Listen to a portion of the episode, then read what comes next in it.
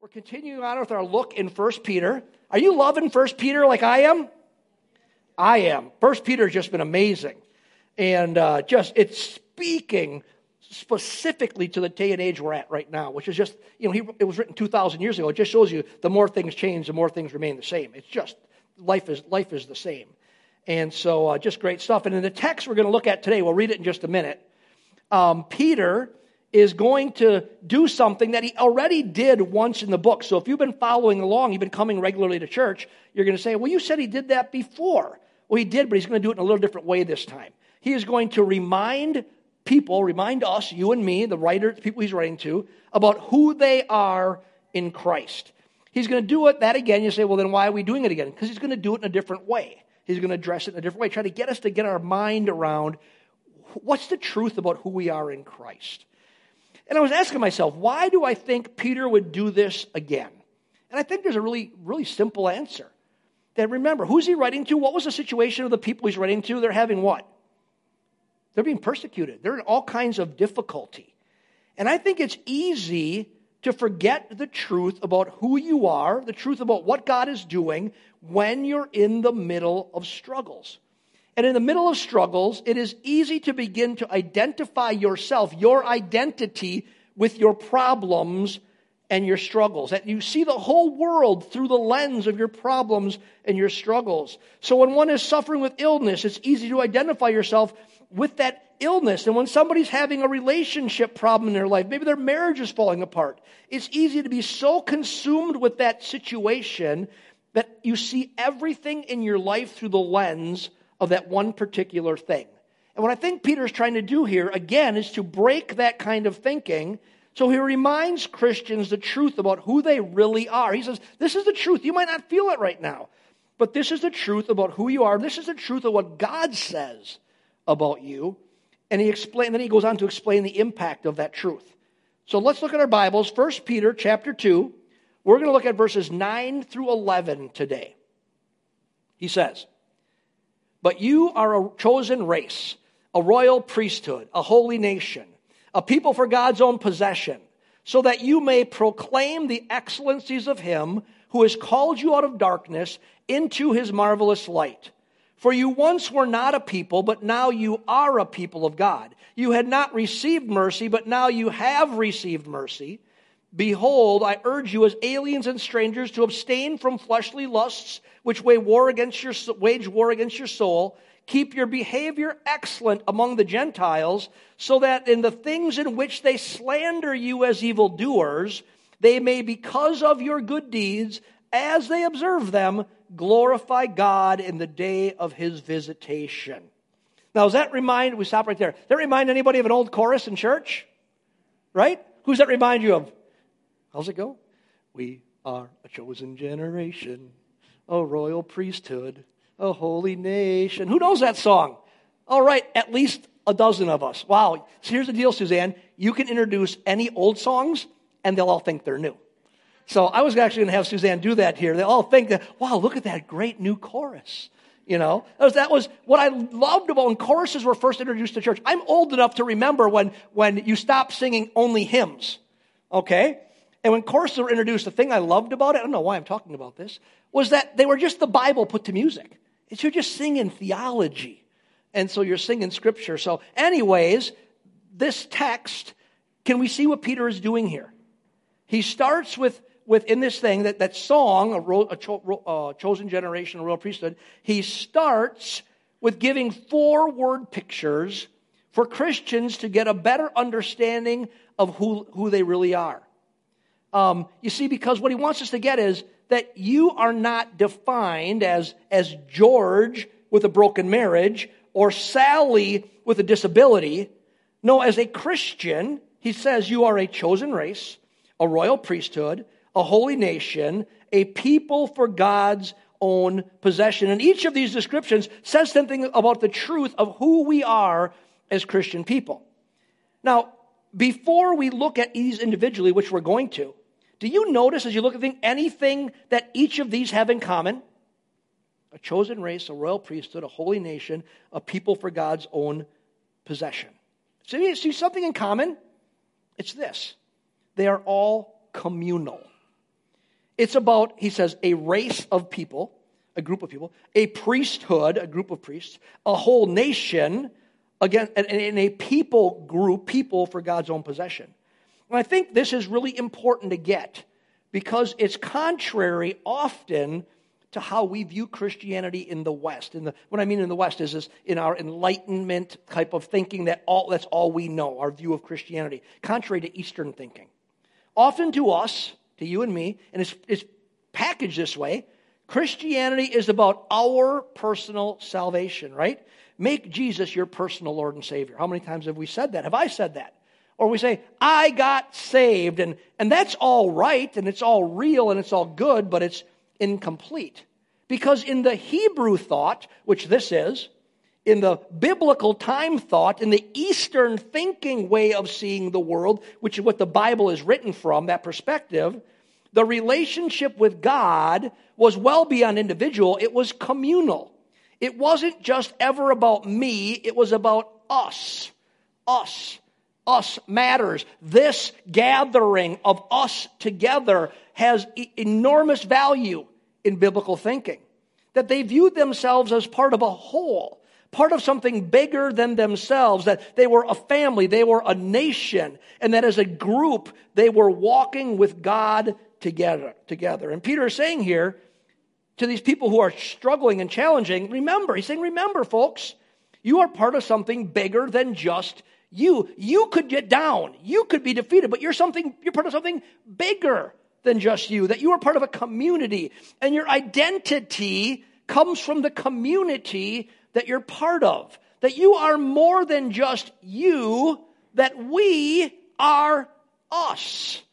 So, yes, you may be struggling in an area of your life, is what this whole letter was written to, but together we are strong.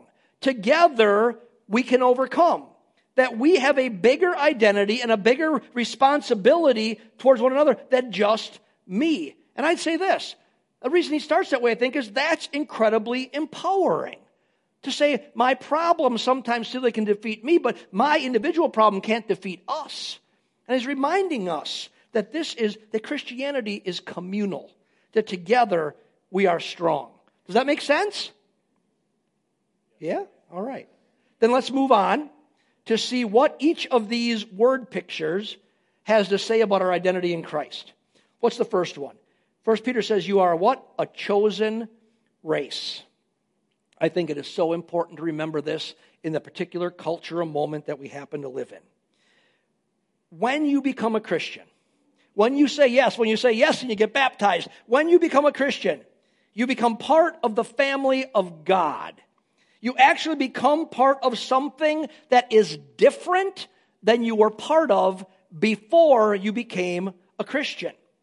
Your truest identity, identity now, your truest defining identity now is as a Christian, not as a German, not as an Italian, not as a Mexican, not as an African. You are now a new race. And, and Paul in Ephesians writes all about that becoming a new race. And a new race that we become part of is called Christian. We are the way. We are Christian. When Jesus comes, what's he do? He unifies people. The things that divide them become less important. That, hey, I'm a German and you're an Italian, that becomes less important. And the things that unify us become more important. This is why the Apostle Paul, when he was writing to the church in Galatia, wrote this. He's saying, This is the truth. This is the truth of who we are. You are neither Jew nor Greek, slave nor free, male nor female, for you are all one in Christ Jesus. Now, is he saying that literally you stop becoming a male or a female? You stop becoming a slave or a free person? You stop becoming a Jew or, Jew or Greek? No. He's saying, but what the most important thing about your identity now, the thing that unifies us now, is that we are Christians and that you become something different than you were before you knew Jesus. We are now in Christ a chosen race, unified in Christ. Race isn't to divide us, the race of being Christian is to unite us. So, what, think of this in this supercharged political world we live in, What's the only real answer to racial division and racial problems? Is it marching in the streets? Is it boycotting? Is it burning down buildings? Is it having another peace march? Whatever? No. None of that works. It is different people clashing with each other. The only real answer to racial division in the world is uniting in Christ. Why? Because he takes us, he takes the, the things that divide us away and he unites us into this new thing called your race is now you are a Christian. So he's saying, listen, this is who you are. As a group, look at your group, man. You're, a, you're this incredible new people, this new race. So, what's the next word picture that he then gives, Peter gives to help us identify, to know our true identity? He says this about each and every one of you You are a royal priesthood, or we are a royal priesthood. Look at the person next to you and say, You're a royal priest. Did you know that you are a priest unto God? But not just a priest, you are a royal priest, a priest to the ultimate king of the cosmos. That you and I are in service to the king. And I want us to think about what that implies, what Peter is trying to get us to get our heads around and say, this is who I am. Even though I'm having problems, man, this is the reality of who I am. Um, that it implies that we are ministers, we are priests to and for God. Now, what didn't he say? He didn't say you're a paid clergy. He didn't say you have the title of pastor. You know, I said, we, each of us, Every one of us are priests unto God. This is not about a paid position in a church on a staff. We are all called as priests, holy priests, royal priests, to minister to and for God. That God has given each of us spiritual gifts so those can be used to minister in his kingdom for his glory. So we had two meetings on, on Wednesday night here with a whole bunch of people who said, I'm going to use my gifts to minister to children, grades K through 5 and first through 5 for boys and girls. We're going to minister to them. And I'm going to use the gifts that God's put inside of me to accomplish that for the glory of God. That's being a minister, a priest unto the Lord. Friends, this concept that he's getting at is what Martin Luther, 500 years ago, was getting at in what we call the Reformation. There, he's trying to get this idea that there is no special clergy class of Christians. Do you hear me? As the guy standing up front here who makes his living doing this, I'm telling you, there is no special clergy class of Christians. We have different calls, different roles, different giftings, but not higher or lower positions. We are all priests. We are all ministers to and for God. That you the person who said to you, you are a royal priest, they weren't lying. You are a royal priest. God has a priestly ministry for you. So not only does this word picture imply that we have a ministry, but it implies something else. It implies that we, as a priest, as a royal priest, we have access to the very presence of God. Now, you may say, well, as a priest, I kind of get that idea that, that I have access to God. But you know when Peter was writing this? to that group of people 2,000 years ago, they were just starting to get this understanding. Because for thousands of years before Peter, the only ones with access to God were who? The priests.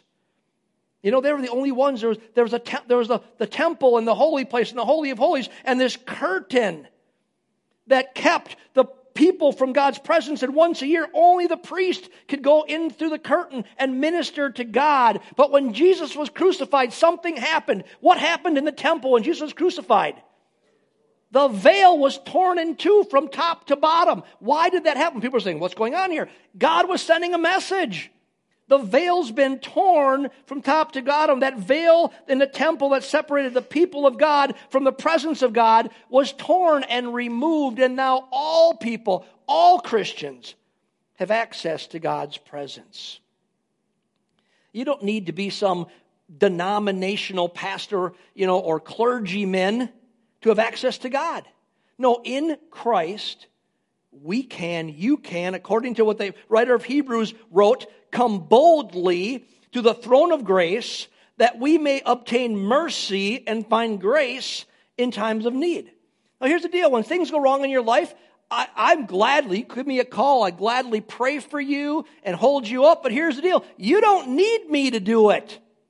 You don't need a clergyman to do it. That's pre Reformation thinking that was dividing people and saying, guess what? We got a special class of people and they're holding power over you. That doesn't exist. It didn't exist 2,000 years ago, but the church morphs into that wrong thinking. He's letting us know, no, you have access to God that you can boldly come to the throne of grace because you are a royal priest, that you can obtain, what's he say, mercy and find grace in your time of need.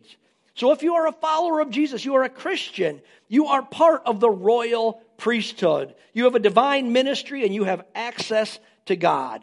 Now think of it. If you would just grasp that word picture and a problem comes in your life, I have a pretty good feeling that that problem would get pretty small in relationship to your understanding. You say, I'm a royal priest. Guess what? I'm going to go talk to God about it. And God's going to give me the grace and the mercy that I need. Because that's what it said. When you come boldly to the throne of grace, what you get? You can find mercy and grace in your time of need. So when you're going through it, you come to God. And so, yes, I'll gladly pray for you, but you don't need me. You need, we need each other. You can pray for someone, and you can pray for someone, and you can pray for yourself. Because as he's saying, we're all the priesthood of believers. We're a royal priesthood. That gets you excited a little bit? Gets me excited because if we get it, the city won't be able to handle what God's going to accomplish. It's going to be amazing. What's the next word picture that he paints? He says, We are a holy nation. A couple of things that this, this brings to mind. First of all, we are and are to become a holy people. And here's what I mean by that. When we came to Jesus spiritually, this is what happens. The, the Bible paints this picture that the righteousness of Jesus, this holiness, the righteousness of Jesus is imparted to us. Then that change that happens when we go from darkness to light, the righteousness of Christ is imparted to us and we become holy that our sins are forgiven and it's as if we had never sinned that that's how god sees you. That's the gift he gives you. If that's not a hallelujah moment understanding it i don't know what is. That god looks at you and says you are holy. That's what he sees but we know the reality of our life that God sees it that way, but I still go to work every day and I still interact with the world. And what do I know? That we all, every one of us, still struggle with sin. That we live in a broken, sinful world, and the sin of the world attaches to us and attacks us, and it is, it's real. So as Christians, we are to give ourselves to the overcoming of the sinful world by the power of the Holy Spirit within us. That we strive to live holy lives by partnering with the Holy Spirit and allowing ourselves, the Holy Spirit, to help us become more holy people. We do things like Paul said back in the beginning of chapter 2. Look at the beginning of chapter 2, a sermon we looked at a week ago, two weeks ago. Um, look what it says just in verse 1. He's saying this to Christian people. This is what you should do. Therefore, putting aside all malice and all deceit and all hypocrisy and envy and slander, like newborn babes long for the pure milk of the, milk of the world. He's saying, listen, we have a part to play in this holiness thing. That positionally you become holy, but we also choose to walk in lockstep with the Holy Spirit. And when the Holy Spirit says, listen, Mark, you put aside that malice. You put aside that deceit. You put aside that hypocrisy. You put aside that envy and that slander. I have to look at that and go, God, help me do this. How do I do this? We have a part to play in the process. So, as a holy nation, we are in this community of believers, this nation, who grow and develop in holiness, becoming more and more conformed to the image of Jesus. That's the goal of our walk with Jesus. And as a community, we help one another toward that goal. The Bible says this that as iron sharpens iron, so one man sharpens another, that we help each other get better. Sometimes that's hard. Sometimes it's saying to a person, sorry, can't do your wedding. I'm not being mean and I'm not being judgmental, but I just can't do it because I don't know that you're walking with Jesus. And they evaluate and they come to, come to know Jesus and they go, I got better because somebody said something hard to me. Sometimes it's a word of encouragement. They just think they can't make it. You come alongside and you put your arm and say, You can do it. And you encourage them along. So, um, we, we help each other become the, the people in the image of God more loving, more kind, more forgiving, more gracious. That's who we are in Christ, and that's who we're becoming. Now, Peter has one final word picture. He says that we are a people for God's own possession.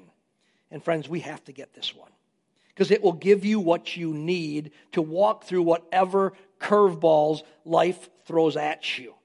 That you are God's possession that he, he holds you, he possesses you, that God has willingly reached out and taken you as his very own and drawn you close to his very own heart. That God looks at you and he looks at me and he says, They are mine. Imagine that. The devil's saying, Let me do this. And God says, Oh no, they are mine. That that's the way God looks at you. You are his possession. It doesn't matter what else happens in life.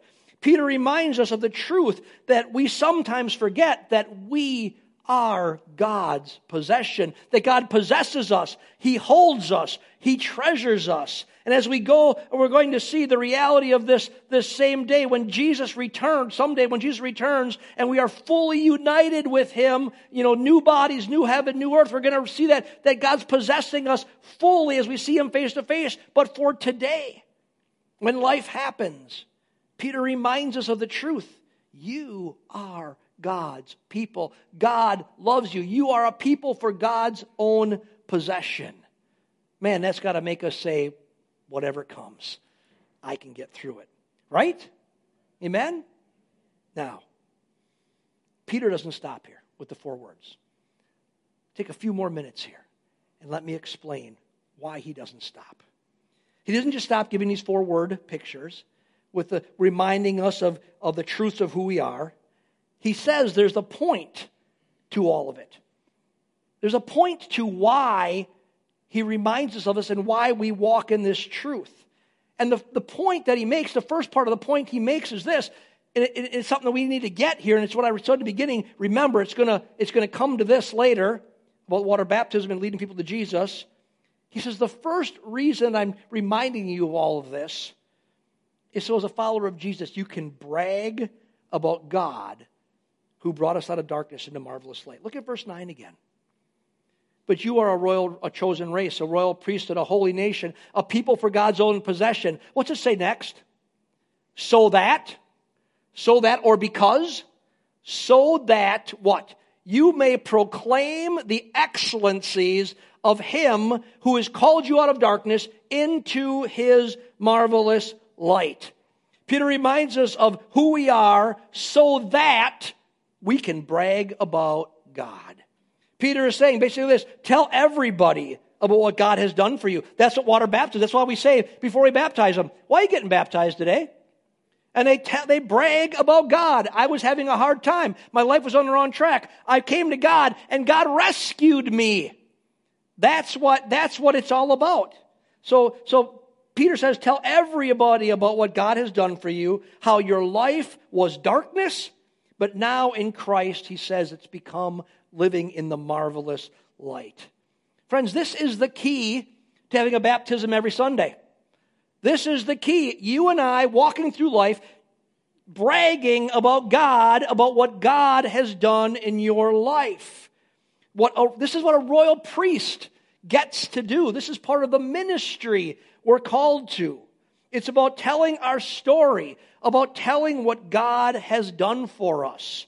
It's about saying, you know what, I'm a different guy than I was before. And that can be threatening at times because you live in a world where everybody knows you one way and now you become different. You got a choice to make. Are you going to say, but no, I'm a different person? That God has changed my life and you brag about God. Friends, when we talk to other people about Jesus, we should not be bringing people to a doctrinal position. We should not be bringing them saying, we have the best church in the world, although you might feel you do, and I hope you do, but that's not the main thing. We are bringing them, we are introducing them to a Savior that's alive and real and can rescue them from the darkness of this world. We're bragging on Him. And Peter points out that this isn't just about what we say. He says it's also about how we live our lives, how we brag on them. Look at verses 11 and 12. Behold, I urge you as aliens and strangers to abstain from fleshly lusts, which wage war against the soul.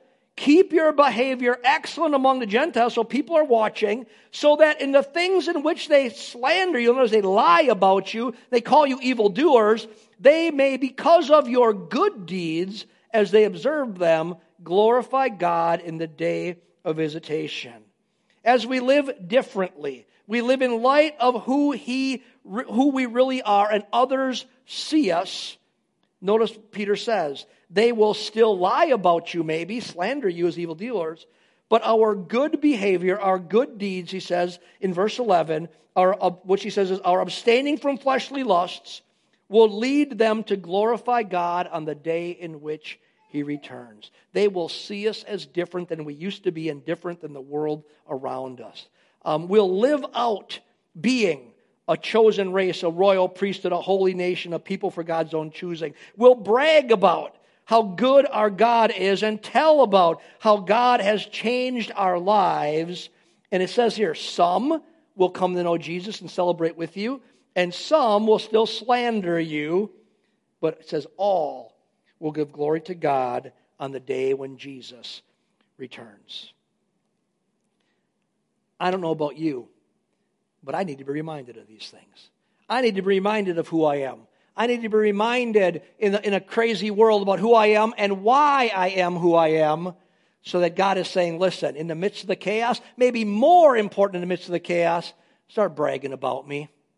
Start bragging about tell tell people what I've done. They're hurting. If we're in chaos, they're in 10 times more chaos. Start telling them what God has done for you, how he's brought you from darkness to light. Start telling them that. Let them see there's hope. There's hope because if God would change you and rescue you, God will change them and rescue them. Friends, and if we do that, I believe this. This tank will stay here every week. And I believe that's what God wants. Not because he, he wants a tank in church. It's because he wants people constantly coming into the kingdom. People saying, you know what? I was trapped in darkness, chained in sin, and now I've come to the marvelous light of Jesus. And the way it happens is that you and me live this life, we live it out. And in the midst of it, we brag about God. And some will say you're a lunatic and they'll lie about you and they'll slander you. That's what it says. No sugarcoating. But some will say yes to Jesus. Amen? Amen. Would you pray with me this morning? Jesus, Father,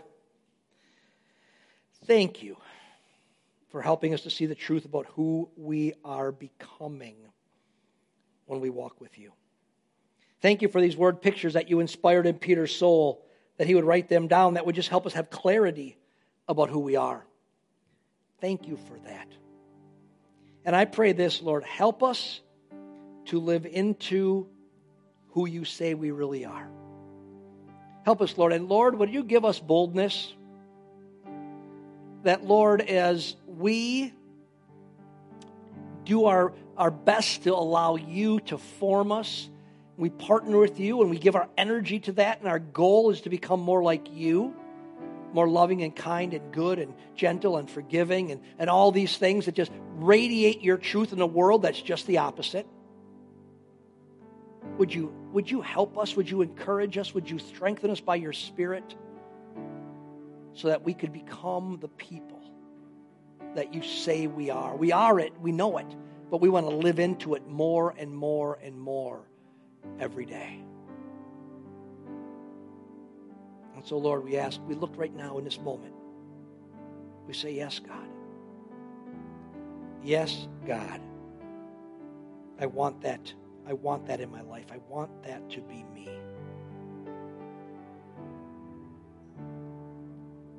Now, as we come to our end of our time together today, maybe you're here today. I don't know. Maybe you're here today. You've seen the water baptisms. You've heard the stories of real life people, not pastor, not some clergymen, real life people um, telling their stories about how they have come to, into the, the wonderfulness, the joy of having their sins forgiven and understanding that they're brand new in Jesus and, and living that out, that you're, that you're helping people, you're making us new, you're giving us true life, you're rescuing us. Maybe you're hearing that. Maybe you're hearing the description of what a Christian is that you're a royal priest, a holy nation. And you're saying, you know what, Pastor Mark, I don't feel like that at all. I can't. I, have never done what those what those people did today. I've never said to Jesus, "Yes, I want to be all in with you," or maybe I did and I didn't really mean it and I've walked away. And I see this picture that Peter is painting. I want to be that person. I want to be in that royal priesthood. I want to be part of that holy nation. I want to be in something bigger than myself. I don't want to be trapped in my smallness of my sin anymore. I want freedom in Christ. I want to become a brand new person. And I can't do it. I've tried everything I can do, and nothing I do works. And I sit here this morning, or I'm in my home watching online, and I know something inside of me saying, I need Jesus. Well, that's something that's saying you need Jesus is the Holy Spirit. And so I just want to give you a chance to say yes to Jesus. It's not about you and me, it's about you and God. But I want you to do something today, and no one's looking around. We're just having a private moment. I'm the only one with my eyes even open looking around. You say, Pastor Mark, I'm ready today. I'm, I'm ready to be serious. I've, I've toyed with it before, but I'm finally ready to say yes. And I want to do something. I want I want to say it. I want to do an action that says I'm all in. That's you with our heads are bowed and eyes are closed, you're saying, I want to say yes to Jesus. I want you to do something. I'm not going to call you out or embarrass you. I want you just to raise up your hand. When I see your hand, okay, I see that you can put those down. Anybody else in the center? Just, I'm not going to embarrass your call. I just want you to be able to, to do an action. Just say, I want to be in with Jesus. This is about eternity. Over on my right. Anybody? I'm going to invite us all to pray. Those who have said, raise their hand and say yes. I want us to pray. I'm going to invite the whole congregation to pray this morning. Maybe you're online. Pray with us this morning. Nothing, nothing magical about the words. We're just talking to the reality of God who's in this room with us because He's everywhere. We're just going to talk to Him this morning. So, our whole congregation, will you all just pray this way out loud? Dear Jesus, I need you. And today, I'm coming to you. I want to give you my life. Take it all. Take all the pain, all the hurt, all the confusion, and make me brand new. Take me out of the darkness and help me live into your light. So on this day, I give my life over to you. And from this day, I want to follow you. So I need help doing that. Lead me, guide me, fill me with your presence, fill me with your spirit so I can walk in your ways. So on this day, I say yes to Jesus.